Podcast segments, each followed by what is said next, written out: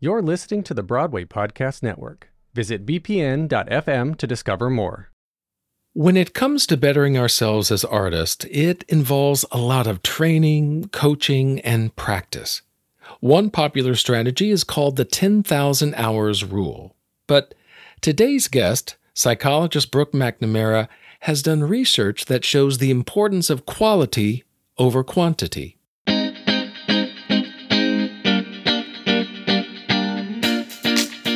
When someone becomes an expert versus not an expert or a master versus not is is an arbitrary cutoff right? It's a continuous level of performance.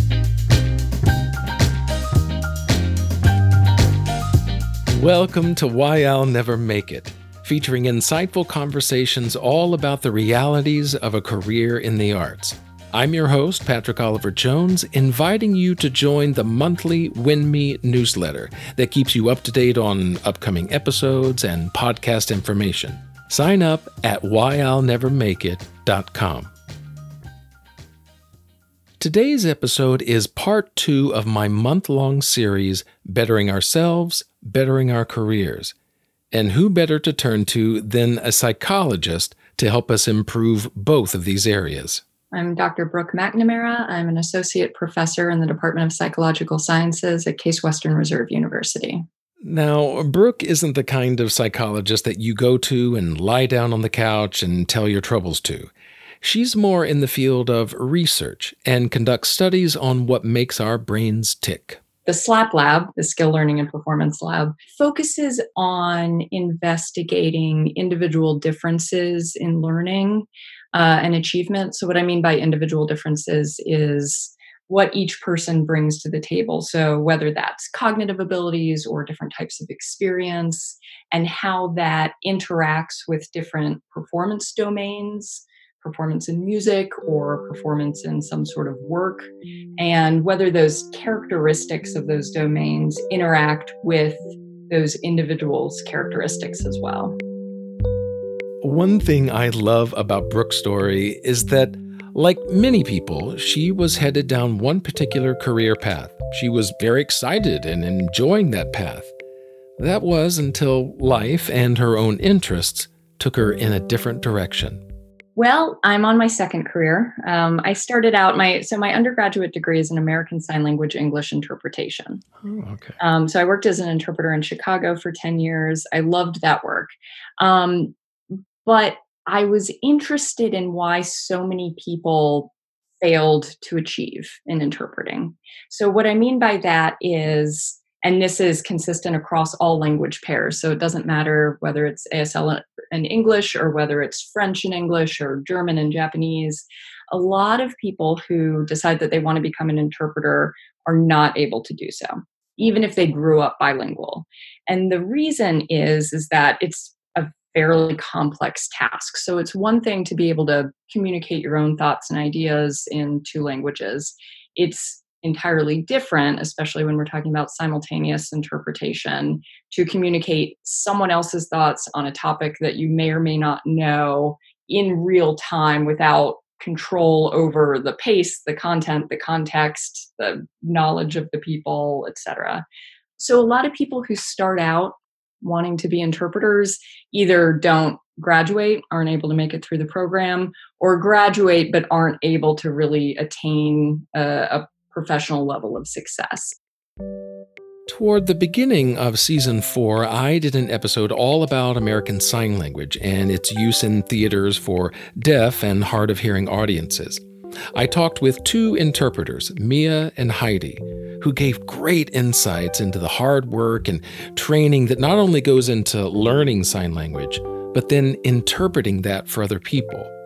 The two of them found successful careers not only in the corporate world, but also in interpreting stage plays and musicals. But considering the amount of effort, both mental and physical, that goes into interpreting actors and speakers on the spot and in the moment, I can see how tough this profession is and why some end up choosing another line of work. So I became really interested in why that was. Why, as I was going through my program, so many of my peers were dropping out or failing out. Um, and then as I was working, why there were so many people that were just really struggling uh, to become proficient. So I ended up um, doing a sort of non traditional master's program where I started looking into cognitive psychology and individual differences in cognitive abilities, such as working memory capacity, which is how much information you can hold in your mind at once while manipulating that information, which seemed rather relevant to simultaneous interpreting. Because with interpreting, languages don't have one for one translations most of the time and grammatical structures differ and that's the same with asl it's not the same grammatical structure as english. Right. So you're having to listen to one part of a message and then what you're producing is a different part of the message and so you're having to maintain a lot of information. So i finished that master's and the research bug pretty much hit me there. I wanted to learn more about cognition and more about achievement and so ended up going a traditional phd program at princeton university with the expectation i was going to get this phd and then go back to interpreting. But even though i loved interpreting and i miss it uh, i really couldn't give up research and so changed careers and am now in academia and doing research full time. It's interesting that what led you into this field were people leaving ASL interpreting. And why was that? And then it turns out you became one of those people. That's true. That's true. I like to think not because I couldn't hack it, but because I found a, a different interest. Well, when it comes to hacking it, there are those professions like sign language interpreting, psychology, and even acting that require a certain level of skill and mastery in order to become successful in those fields. And in 2008, Malcolm Gladwell popularized the 10,000 hours rule. He is a Canadian journalist and writer known for best selling books and a popular podcast called Revisionist History. In his book, Outliers The Story of Success, he proposes this 10,000 hours rule based on a study of violinists conducted by psychologist Anders Ericsson. And the rule is pretty much this mastery comes after someone practices one skill, like playing the violin, and according to Gladwell, 10,000 hours is the magic number of greatness. Today's episode is going to focus on this rule, its applications, as well as how or if it can be applied to us as artists. So, what is the evidence? Well, Gladwell cites the research done by Ericsson that focused on violin students at the Berlin Music Academy. The study found that the most accomplished students had put in about 10,000 hours of what Ericsson calls deliberate practice by the time they had turned 20. Gladwell also talks about Bill Gates, who put in 10,000 hours of programming before he founded Microsoft. But one of his biggest examples comes from the Beatles. Everybody knows about the Beatles. They come here in 1964 and the British invasion. The most interesting thing about the Beatles is what happened to them before they came to America. In uh, 1959, when they were just kids, they were invited to go to Hamburg in Germany to be the house band at a strip club. And they went there and they stayed there for months on end. And seven days a week, they played eight hour sets, night after night, in this strip club. Right? And over the course of that extraordinary crucible, that experience of playing, they taught themselves how to be a great band. In fact, we know, we think now that by the time the Beatles came to America, they had played together as a live band 1,200 times. We could go to all of the clubs on Friday night in San Francisco where all the promising young bands are playing. I submit to you, you would not find a single band that has played together 1,200 times, right? Just doesn't happen. So, what made the Beatles special? What made them special is that they were willing to play together 1,200 times, willing to play eight hour sets seven nights a week four months at a stretch. And why were they willing? Because they believed in the notion of meaningful work. They had an opportunity to throw their heart and mind into something and get something back. And that made all the difference in the world. And so Gladwell's catchy and easy to remember rule caught on and became very popular with some of today's top musicians, like Ed Sheeran. Have you ever heard of this theory about the 10,000 hours theory? When I first started out, I saw Damien Rice in concert, and I mentioned it in a song. I was said, I, I won't stop till my name's in lights, Stadium Heights with Damien Rice. And literally, like, I watched him and was like, I want to do that one day, and wrote a song a day, or two songs a day, or five songs a day, and just getting all these songs out of me, doing sometimes three gigs a day. Sometimes we did six gigs a day one year at Glastonbury. But I think um, my songs were terrible. My raps were terrible. Like, I've listened to it the other day, It's awful. But I got it out of me. And the more and more you write, the more and more you experience it. So I just say, put in your 10,000 hours write as many songs as possible, gig as much as possible. Always be nice to people because that is how the music industry works now. It doesn't work on who's the best. It, it, it, works on who's got the best music and who's the nicest. But yeah, I'd say be nice, write songs, do gigs. But while many people were latching on to this rule, researchers were conducting their own studies into this idea of 10,000 hours. In fact, all you have to do is a simple Google search, and you'll find headlines like the 10,000 hour rule about being an expert is wrong. Scientists debunk the myth that 10,000 hours of practice makes you an expert. And finally, why the 10,000 hour rule is a fallacy. In fact, it was through stories like this that I was first introduced to Brooke and her research. So I brought her on the podcast to explain more fully what's wrong with the 10,000 hours rule. Um, well, we don't have evidence for it. So when there's not strong evidence to support a strong claim, then people speak out and say, wait a minute, don't base your life around this so called rule when it's really not based on anything. Um, and I think people speak up because there is a danger in it. So people do make major life decisions about this rule. So someone who had no experience with golf read about the 10,000 hour rule and decided to quit his job to dedicate 10,000 hours of deliberate practice in golf to become a PGA level uh, golf expert, which didn't come to fruition. He now sells soda. Um, but he made this major life decision. And I think parents often make major life decisions about their kids and, and what to get them focused on and thinking we need to start him or her early so that they can become the next Serena Williams, Yo Yo Ma, etc. And that sets people up for failure. Yeah. What makes Serena Williams incredible and Yo Yo Ma incredible is that they're rare. If anybody could do it just by starting early, then they wouldn't be special. We'd have lots of them. Which is actually the main point of Gladwell's book and why he called it Outliers. These special and highly skilled individuals at the top of their professions who accomplish things that most people cannot. Years after his book came out, Gladwell clarified that he wasn't suggesting just anyone can become an expert in anything with 10,000 hours of practice. His point was that a lot of time on top of natural ability was necessary for expertise, but that still didn't stop the criticism.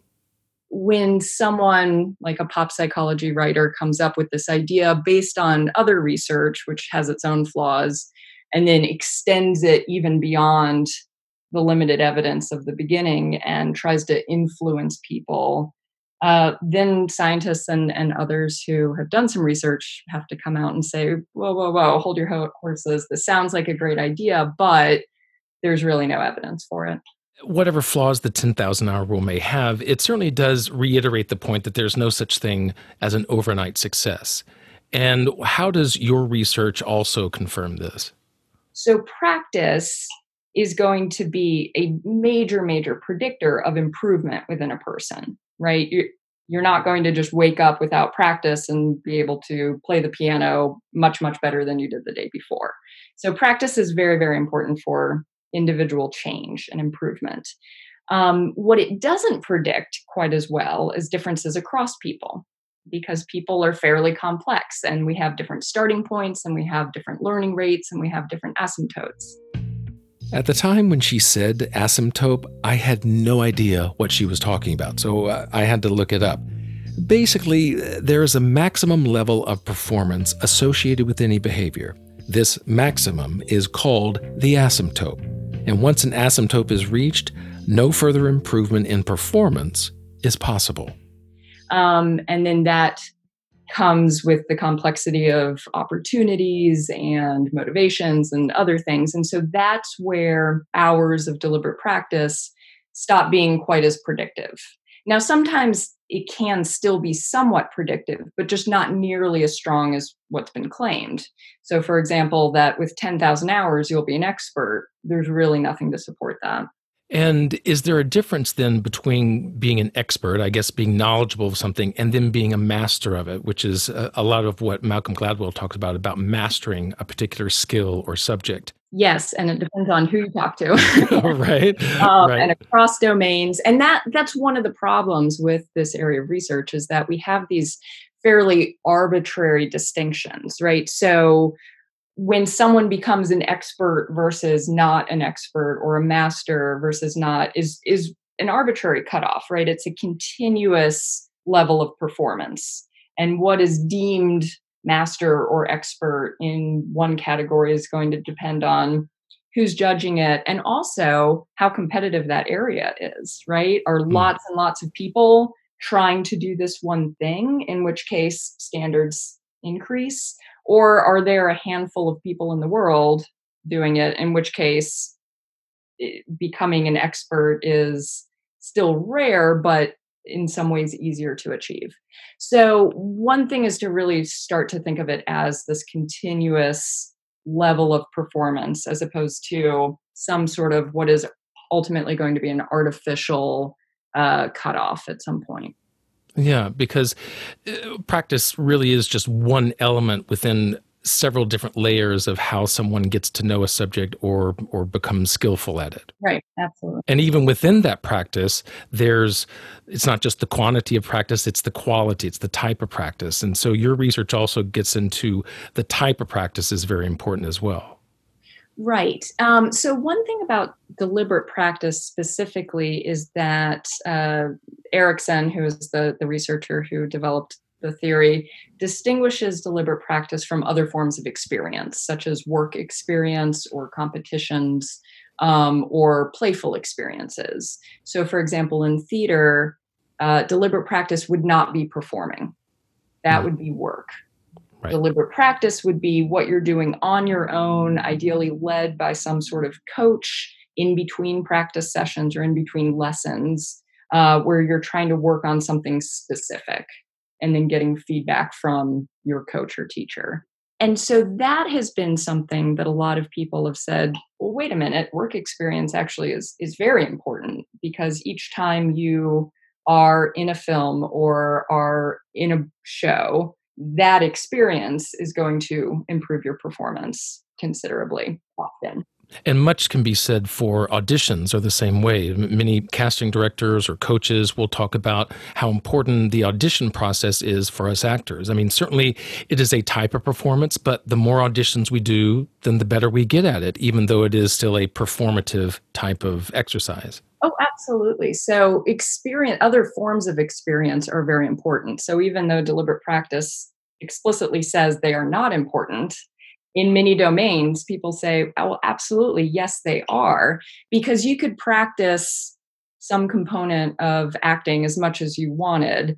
But if you don't have that experience of doing it in front of an audience um, and in front of people who are judging you, you're probably not going to be as good as someone who maybe has spent more time auditioning but less time practicing because yeah. it's closer to what you need to be better at. And so that type of practice is presumably, or I'll, I'll say practice, but not deliberate practice, that type of experience um, absolutely is going to contribute to your performance development. You know, the old saying, no man is an island, certainly applies here then. It's not, not just the, the number of hours alone in a practice room to eventually gain these skills and success, but it takes that village, so to speak. Uh, and so, how important or what, what factor does feedback and critique play in your level of, of gaining a skill? Um, so, feedback is tricky and there's people who have looked at feedback very specifically. So how often you receive it. So is it spaced out? Is it delayed? Is it immediate? Um, and again according to deliberate practice feedback needs to be immediate.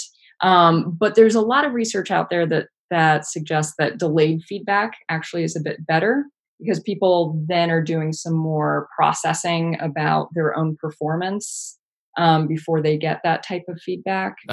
yeah, because so often, especially in auditions, many times as actors, we don't get that feedback. So it's a it's something that we're always looking for ourselves and getting that. You know, what do I need to improve upon? What did you like? What did you not like? That kind of thing. So it's certainly one of those things that helps. But what does your research indicate about setting the right goals for ourselves? You know, maybe recognizing our ceiling when it comes to skill level and achievement. That's tough. Um, so it really comes down to each individual needs to make those decisions. And what I hope is that my research can give people um, more information so that they can make better informed decisions. So, for example, if somebody thinks, I'll just practice and I will become the next, you know, most famous actor, most skilled actor because I've practiced a lot. Well, chances are that probably isn't going to be the case. You will improve, whether or not you'll actually be better than everybody else is potentially not going to happen. How does this aspect of deliberate practice and acquiring a skill, uh, how can it work in relation to a creative and artistic talent and gift? Not well is um, it, it doesn't work well. And so um, perhaps it's better for people to move away from the concept that it has to be deliberate practice and think about types of experiences, whether that's practice, whether that's work experience, whether that's mentoring, whether that's working on your own, that are improving their performance without trying to have it fit under this principle that does not apply to all domains.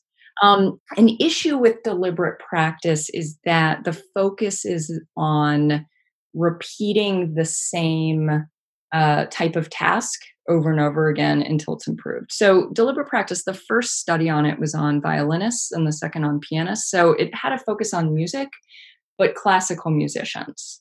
So, they are trying to perform something perfect and exact.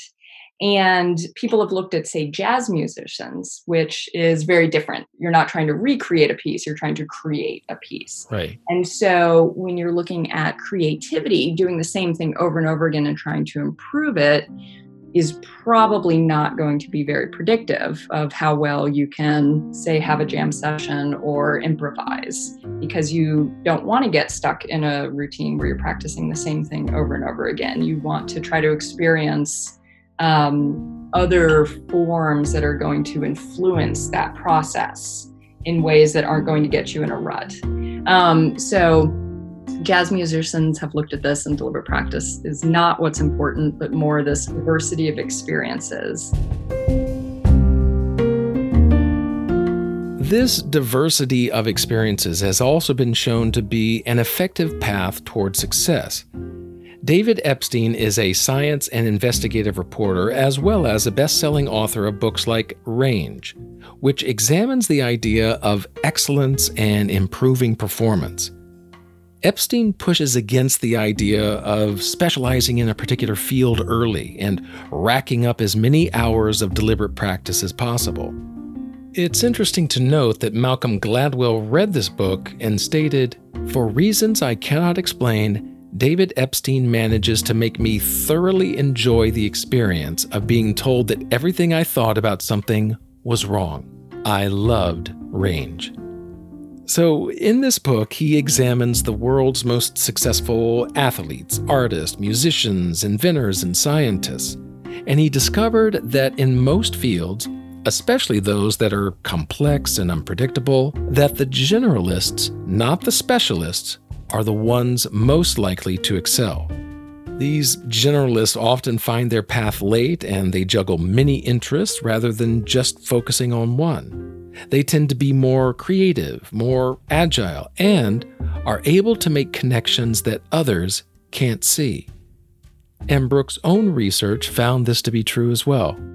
Um, in my own work, we looked at, we were primarily looking at sports um, and we found that the Olympic athletes, so the very, very top world class athletes, were more likely to have started their main sport later and to have practiced more other sports than their main sports than competitors that were the national class but not the world class.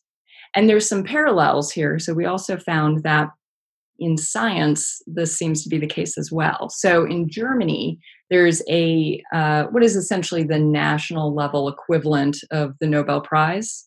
Um, and so we looked at German Nobel laureates and then Germans who won the national prize. So comparing sort of this world class versus national class.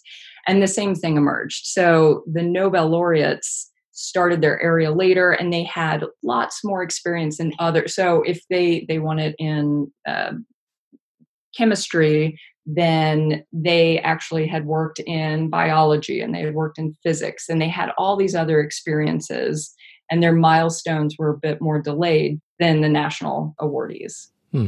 And it seems like this correlates with uh, certainly artists like myself and teachers and stuff have touted the benefits of an arts education in conjunction with the other STEM classes that are out there and literature and that type of things, and how arts really makes for a well rounded student that can then improve all test scores. Is that kind of along the same lines? Yeah, I believe that's that's using the same philosophy.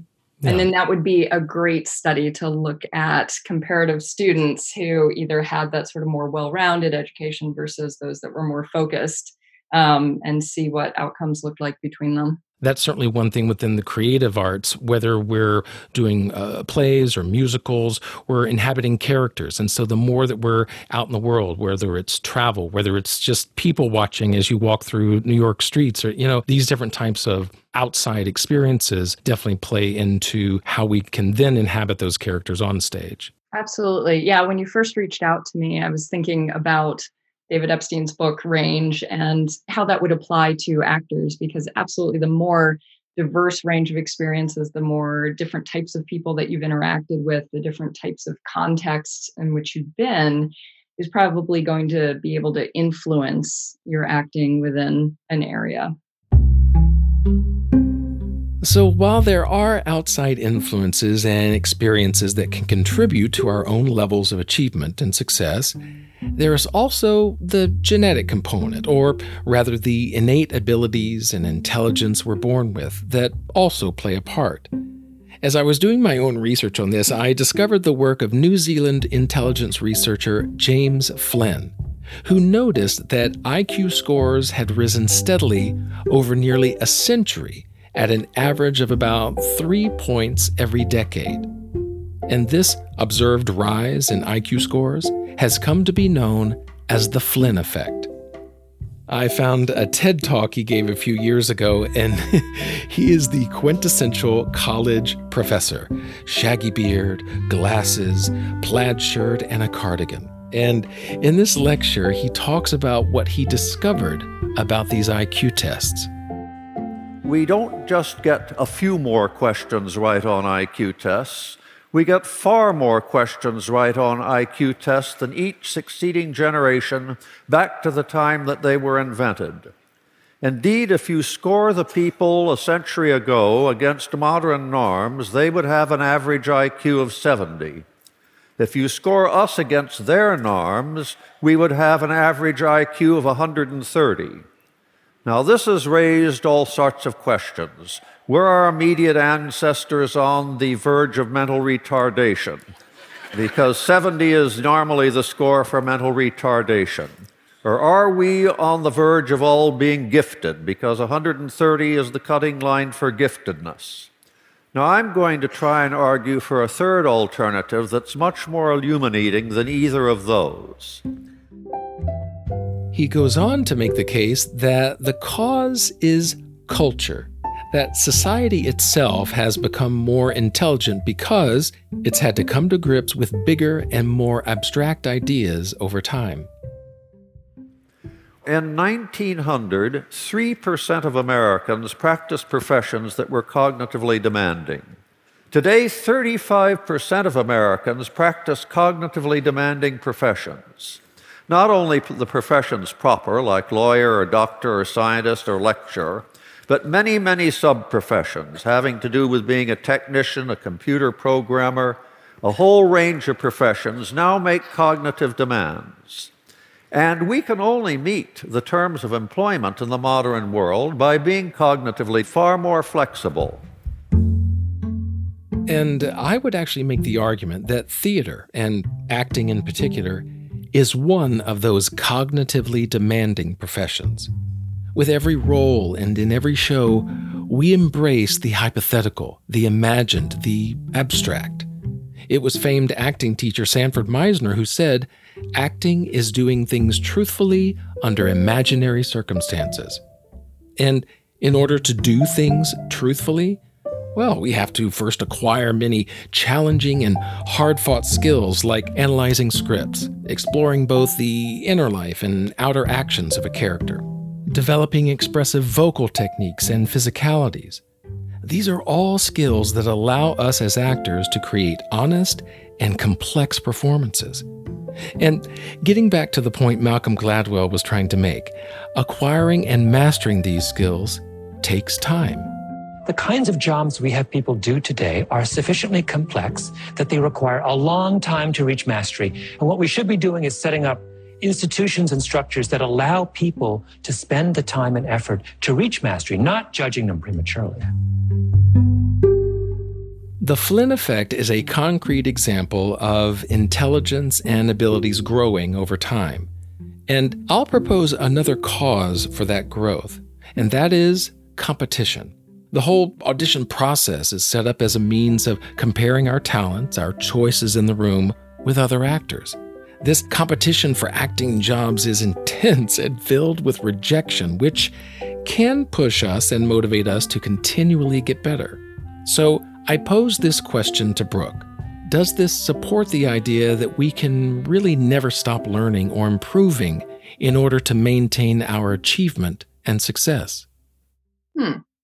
I haven't thought of it or or heard it put in that way. So that's that's an interesting concept. Um, certainly, for sure, you can always keep learning, um, and certainly for sure that level of competition is always rising pretty consistently across domains. So I think that um, is potentially an interesting connection there. So that that could be the case. So everybody is is getting better, and there's more and more resources and more and more competition each time. So absolutely people need to to keep working to improve. What cut it 20 years ago in most domains won't cut it today. Right, right. I mean, what would be 10,000 hours might be 10,005 or 11,000, or, you know, it, it might need to keep growing as far as quantity, but then also that deliberate practice that you're doing. Uh, a survey in 2017 of 75 experts in the field of intelligence research, they suggested four key causes of that Flynn effect. Uh, there's better health, better nutrition, better education, rising standards of living, those kind of outside factors. So these findings would seem to also negate this importance of 10,000 hours, right? It, it, there, there's just so many other factors outside of ourselves than just our practice. Right. And that's something that deliberate practice and certainly the 10,000 hour rule falls prey to the single cause fallacy. So people are complex and performance in types of domains like acting is complex and these ideas that it's really just this one thing, this simple idea is is going to predict complex behavior and complex achievement um, is a type of thinking that people like. It's sort of easy to latch onto, but it doesn't explain anything complex. This idea of oversimplification is a constant criticism of the 10,000 hours rule. In fact, Anders Ericsson, whose research is essentially the backbone of this rule, called it a provocative generalization and an incorrect interpretation of his research. Well, here's Malcolm Gladwell addressing his critics. I am accused of simplifying things. And I always say, why is that an accusation? That's called journalism. It is our function in the world is to take things that are complicated and render them in a form that non-experts can follow them and make sense of them. That's my job. So it's like, why? Of, co- of course I, and do I occasionally oversimplify? Of course I do. That is my job as well. Sometimes you have to oversimplify. If you can introduce a topic to someone in a form that is digestible, then they can start adding back the nuance. We can have a conversation and we can start talking about the complexity, but you've got to start the conversation. My job, um, the way I see it, is to start the conversation. And that is exactly what he did. It's not just artists like Ed Sheeran that put the 10,000 hour rule into practice. It's also thought leaders and successful entrepreneurs like Oprah Winfrey, who see its value and implications. In a recent interview with the editor of British Vogue, she extols the virtue of constant work over time. You did not get to be editor of Vogue magazine by not working and working and working yes. and working and working to get here. I love the theory of that there's 10,000 hours behind anybody who ever gets to be successful. And anyone who's listened to Oprah will also hear her talk about the importance of mindset and controlling how we think and feel about certain situations. There's even a mindset theory developed by Professor Carol Dweck. She asserts that what students believe about their brains, whether they see their intelligence as something that's fixed or something that can grow and change, has profound effects on their motivation, their learning, and ultimately their school achievement. Brooke did her own research countering and critiquing this mindset theory.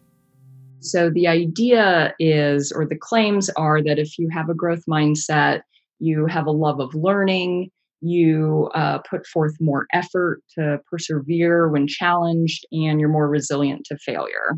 Where, in contrast, if you have a fixed mindset, you're going to give up uh, very easily. You don't want to put forth failure. You only want to look good and perform well, but you don't actually want to learn because that could show that you don't have the capability.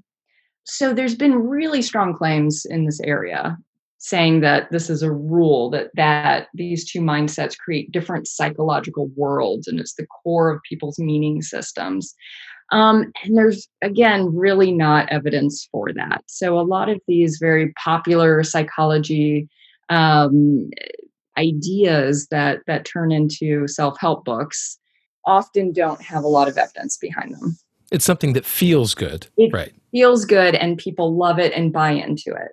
Um, and both of them kind of play into this American dream ideal, right? That just with enough work and hard effort, anybody can become anything if they just put their mind to it.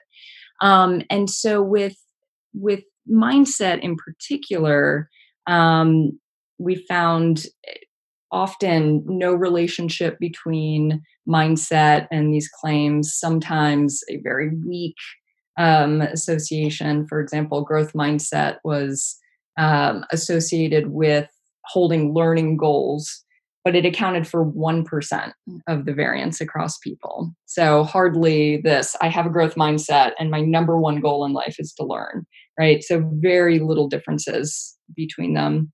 Um, and in some cases, we found the opposite to be true.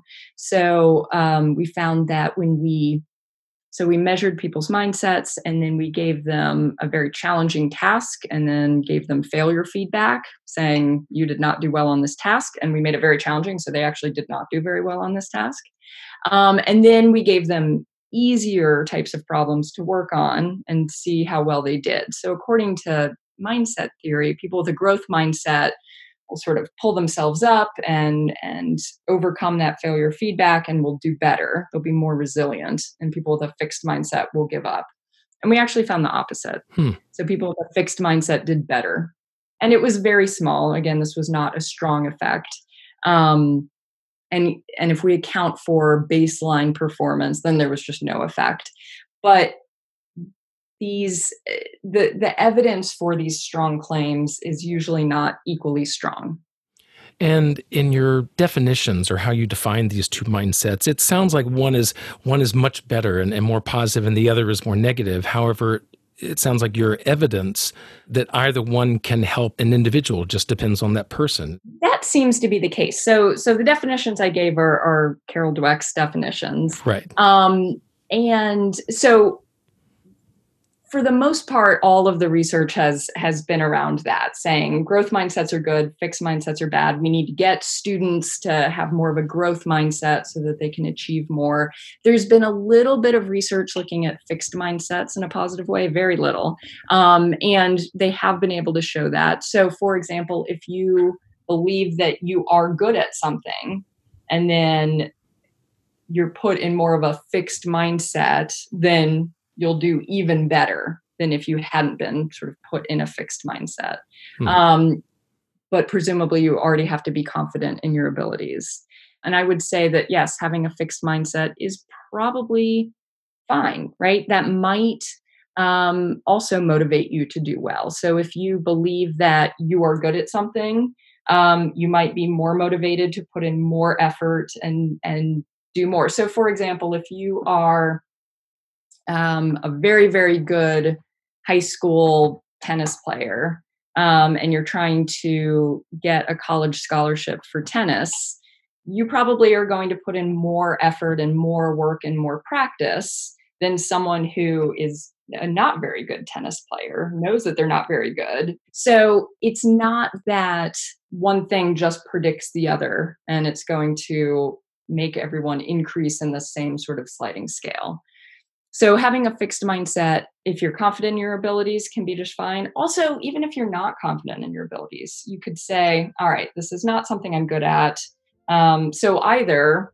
this is not where I'm going to spend my focus and time and effort and money trying to get better at it. I'm going to find something that that better fits my abilities, my penchants, my talents, my personality. Or if it's something that you need to do better, you could also have belief in your ability to learn. Right? So that could also be mm-hmm. a fixed mindset, saying, "You know what? I don't get this, but I'm smart enough. I can learn this." So, when it comes to this idea of, of following our dreams and our passions, is it best for us to pursue things that may not come to fruition, which leads to disappointment, which can lead to self doubt and you know a host of other negative effects, or is it good for us to pursue things that may be just beyond our reach? You know, like hundreds of people come to New York, if not thousands, each year right out of college. I'm going to be on Broadway, and the statistics, you know, as far as that, just don't fall in their favor. So, is it a good thing then to follow those dreams and passions in that respect when it comes to mindset and achieving things? Well, it's good if you're one of those few who make it, right? We love the underdog story, we love the struggle story. And in fact, we love it so much that we all think that we'll be that person. Um, and so, certainly in some cases, it's going to work out great in the majority of cases, it won't. If you are privileged enough to have the resources and time to continue to pursue it and it's not um, causing problems for your self esteem, great. Then there's no reason not to keep trying to better yourself in this area. Um, however, you might be better served. You might be a happier person if you found something that fits your abilities better that you also really enjoy. I spoke to a reporter once um, who we were talking about deliberate practice and 10,000 hours. And his parents were convinced that they were going to find his sport, the sport that he was going to excel at. And he was just going to put in all of his practice and he would be a king at that sport. Um, you know, and it turned out he really liked writing. um, and finally, once he gave up on that dream, his parents' dream, for him to become this rock star in a sport, to become this super athlete, um, which filled them with a lot of disappointment that he didn't make it there. And he felt like a failure each time he was switching to a new sport. Um, he said that it was very freeing to then give up on this 10,000 hour rule, to drop it and to find something that really fit him, that he really wanted to do, and that he was good at. Mm-hmm. So I think that's the problem with these ideas is that um, what you might first think is your goal might not be your best goal. And the more things that you experience, the more different types of opportunities that you have, the more you can then match what is out there with what you can do and what you want to do. And so when we narrow really early and say, I'm going to be this cellist, I'm going to be this basketball player, I'm going to be this uh, Broadway star, um, and you're beating your head against a wall for years and years, that maybe isn't the greatest uh, life satisfaction that you can have. And maybe it's time to turn to something else. And I think the problem is that we see that as a failure, hmm. as opposed to seeing that as fantastic. You're not going to keep pursuing something that is just going to to drag you down emotionally. Instead, congr- congratulations, you're going to move on and find something that's a better fit for you. That should be a celebration as opposed to sadly shaking your head that somebody gave up um, and to think of someone as a failure for giving up giving up can be the smartest thing that you can do. Right right. It's i mean because i certainly know so many artists that have done national tours or broadway and then they just realized you know what? I'm going to leave new york and pursue this other this you know teaching or or some other profession. And and and they find a, a, a higher sense or just a different sense of joy and satisfaction in going that other route so it doesn't d- diminish the things that they did or leaving it behind. It just, as you said, it's uh, it should be celebrated that they found either yet another passion or something that they can do even better. Exactly. Yeah. Exactly. But unfortunately, too many people see that as a failure. Now, this is more of a predictive question. Does your research in any way, whether through the deliberate practice or the mindset, is there basically a way to tell if we're going down a path that's going to lead to failure and now time to back up, go this other route? Why don't I pursue this? And this is going to take me much further. I'll be happier. I'll be more fulfilled. I'll achieve more. Does your research in any way give a clue to, to that type of, uh, of, of hope? That's the ten thousand dollar question. Um, that's what everyone would like to know how how to figure yeah. it all out ahead of time, right? right. So no, not really. Um, what I could say is that certainly you can be observant on uh, how you are ranking, so to speak, among your peers. That said, that also assumes that where you are right now and where other people are is the same is going to continue to be the same throughout your learning trajectory and that's not the case so as i mentioned before the the star athletes those olympic gold medalists were more likely to be delayed in the milestones that they achieved in their main sport probably mostly because they were spending time with other sports. So they weren't starting early and making these achievements really quickly. They were getting a diversity of experiences and lots of other sports later chose their main sport and then they start doing well but if you look at their overall trajectory if you compare them to someone who has been putting all their focus in that sport then they would look like they're performing worse and they would be performing worse at that time. So you have to think about long-term development. And because long-term development is not necessarily the same as short-term development that's where it gets tricky. You can't just uh, know what it's going to be like Right. What what may take one person one year to achieve a certain level may take another person five years. And right. if if the other person stopped at one year, then they'll never know what could have happened at that fifth year. That's what's tricky. There was a, a great study on chess masters. Uh, this was focused on amount of practice, and in this sample of chess masters, there was one who had committed about 3,000 hours of deliberate practice before becoming a chess master. Someone in the, else in the sample, it took 23,000 hours of deliberate practice. Mm. So clearly, there's other things going on that are contributing to uh, performance level other than just practice. Now, they both made it. So if that person is perfectly happy spending the extra 20,000 hours um, becoming a master, that's great. What we don't know, so there's there's survivorship bias, right? What we don't know are the people who have spent 30,000, 40,000 hours uh, and still aren't masters. So it gets tough not only to know, but also to research because often you can't find the people who didn't make it into this group, right? You don't know the people who tried and tried and tried and didn't make it. So they tend to not be selected into these samples and so we tend to have this sort of biased skew of experts and what they did to get there. And we don't know the other side, what people did and still didn't get there. Yeah, because there are people who are completely happy, you know, an office worker by day, but then by night they're they're happy to do rehearsals and they just do a show or two a year and they love it. And there are other people like myself who want to do it full time and have these goals that we want. And so that definition of achievement and success really play a big part in what our deliberate practice is going to look like, I assume.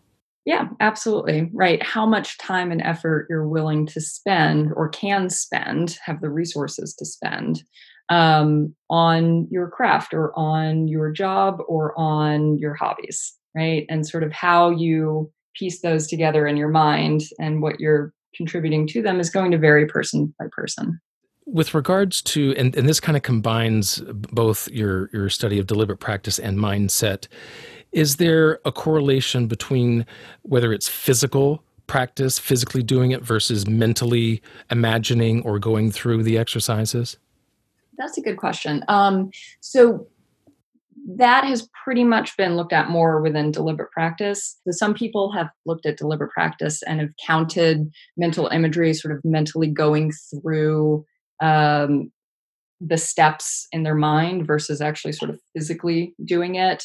Um, and then, sort of depending on the results, critics would either say that was deliberate practice or was not deliberate practice. Huh. Um, so it's been looked at, but there was not consensus. And with regards to artists, uh, you know, like an accountant, numbers are numbers, and and you know you can learn the skill of accounting and budgeting and and money and that type of thing. Whereas, uh, you know, the artist, the actor, the singer is a much more creative, fluid field, and what sounds good to one doesn't sound good to another. It's a very subjective field, and so is it more difficult to put these kind of scientific studies or rules on an artist versus someone who's in a more, I guess, uh, solidified field like accounting? It is more difficult. Um, it's more difficult to study whenever it's primarily subjective markers of performance as opposed to objective markers, because then it's very easy to compare across people.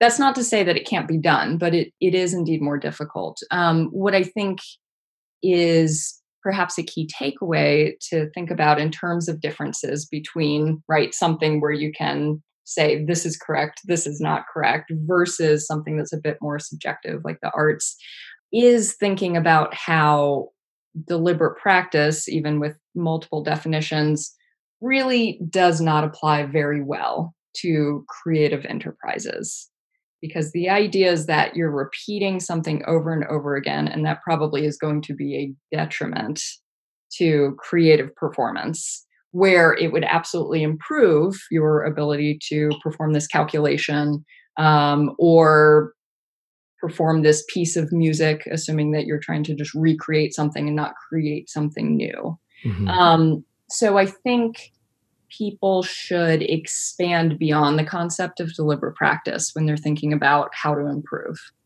It's more of a, an adaptive practice. Right. So that depending on the piece that you're doing, depending on the show that you want, the role that you want, then your practice, your research for getting that role is going to be different each and every time. Right. Right, absolutely. Absolutely. And of course, once you have a role, then obviously you're practicing quite a bit, right? You're practicing your lines, you're practicing how you say things, you're practicing your blocking. Because then it becomes a bit more deliberative. You know, once you have the role, then it's like, okay, I have these set lines, they're always going to be the same. My blocking is always going to be the same. Then it becomes more deliberate. Exactly, right. And then you're recreating, not creating most of the time. I mean, there's going to be a process certainly in the beginning, probably most likely where it's where it's a bit of a mix. But right, once you know exactly what you're trying to achieve, then you can practice doing that. Um, if what you're trying to achieve is something new and fresh and um, and creative, then you need to think about it in a different way. And that is ultimately the goal of this whole episode I hope it's caused you to think about practice and training in a different way. Deliberate practice is all well and good in gaining the skills of a single action or behavior. But that adaptive practice we also discussed is just as important, if not more so, for us in the variety of work that we do creatively on stage or in front of a camera. Brooke and I touched on the subject of mindset as well.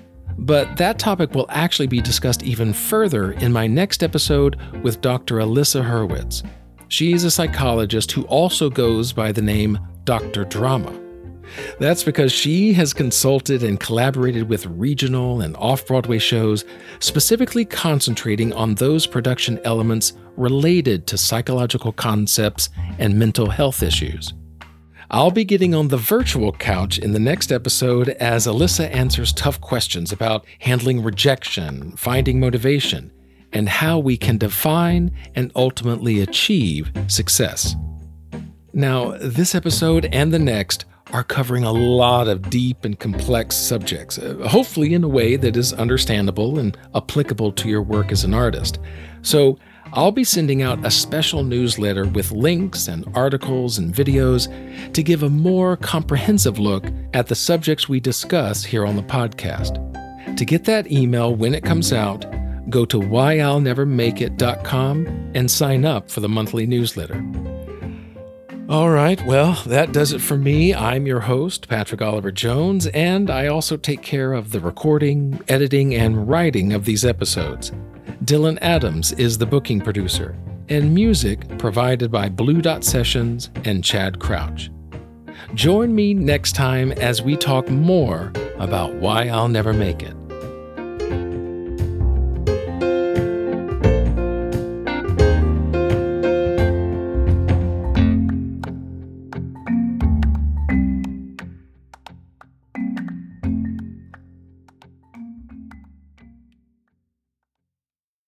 Hey, it's Leslie Odom Jr. here on the Broadway Podcast Network to tell you about the Rise Theater Directory, a program of Maestra Music. Rise is a national online resource designed to connect and empower backstage and administrative and creative theater professionals from underrepresented backgrounds. If you work or aspire to work in the theater community, this can help you find your next project. And if you hire theater professionals, search the Rise Theater Directory to find your next team. Create your profile now and get more information by visiting risetheatre.org. That's theater with an R E R I S E T H E A T R E dot org because only together we rise.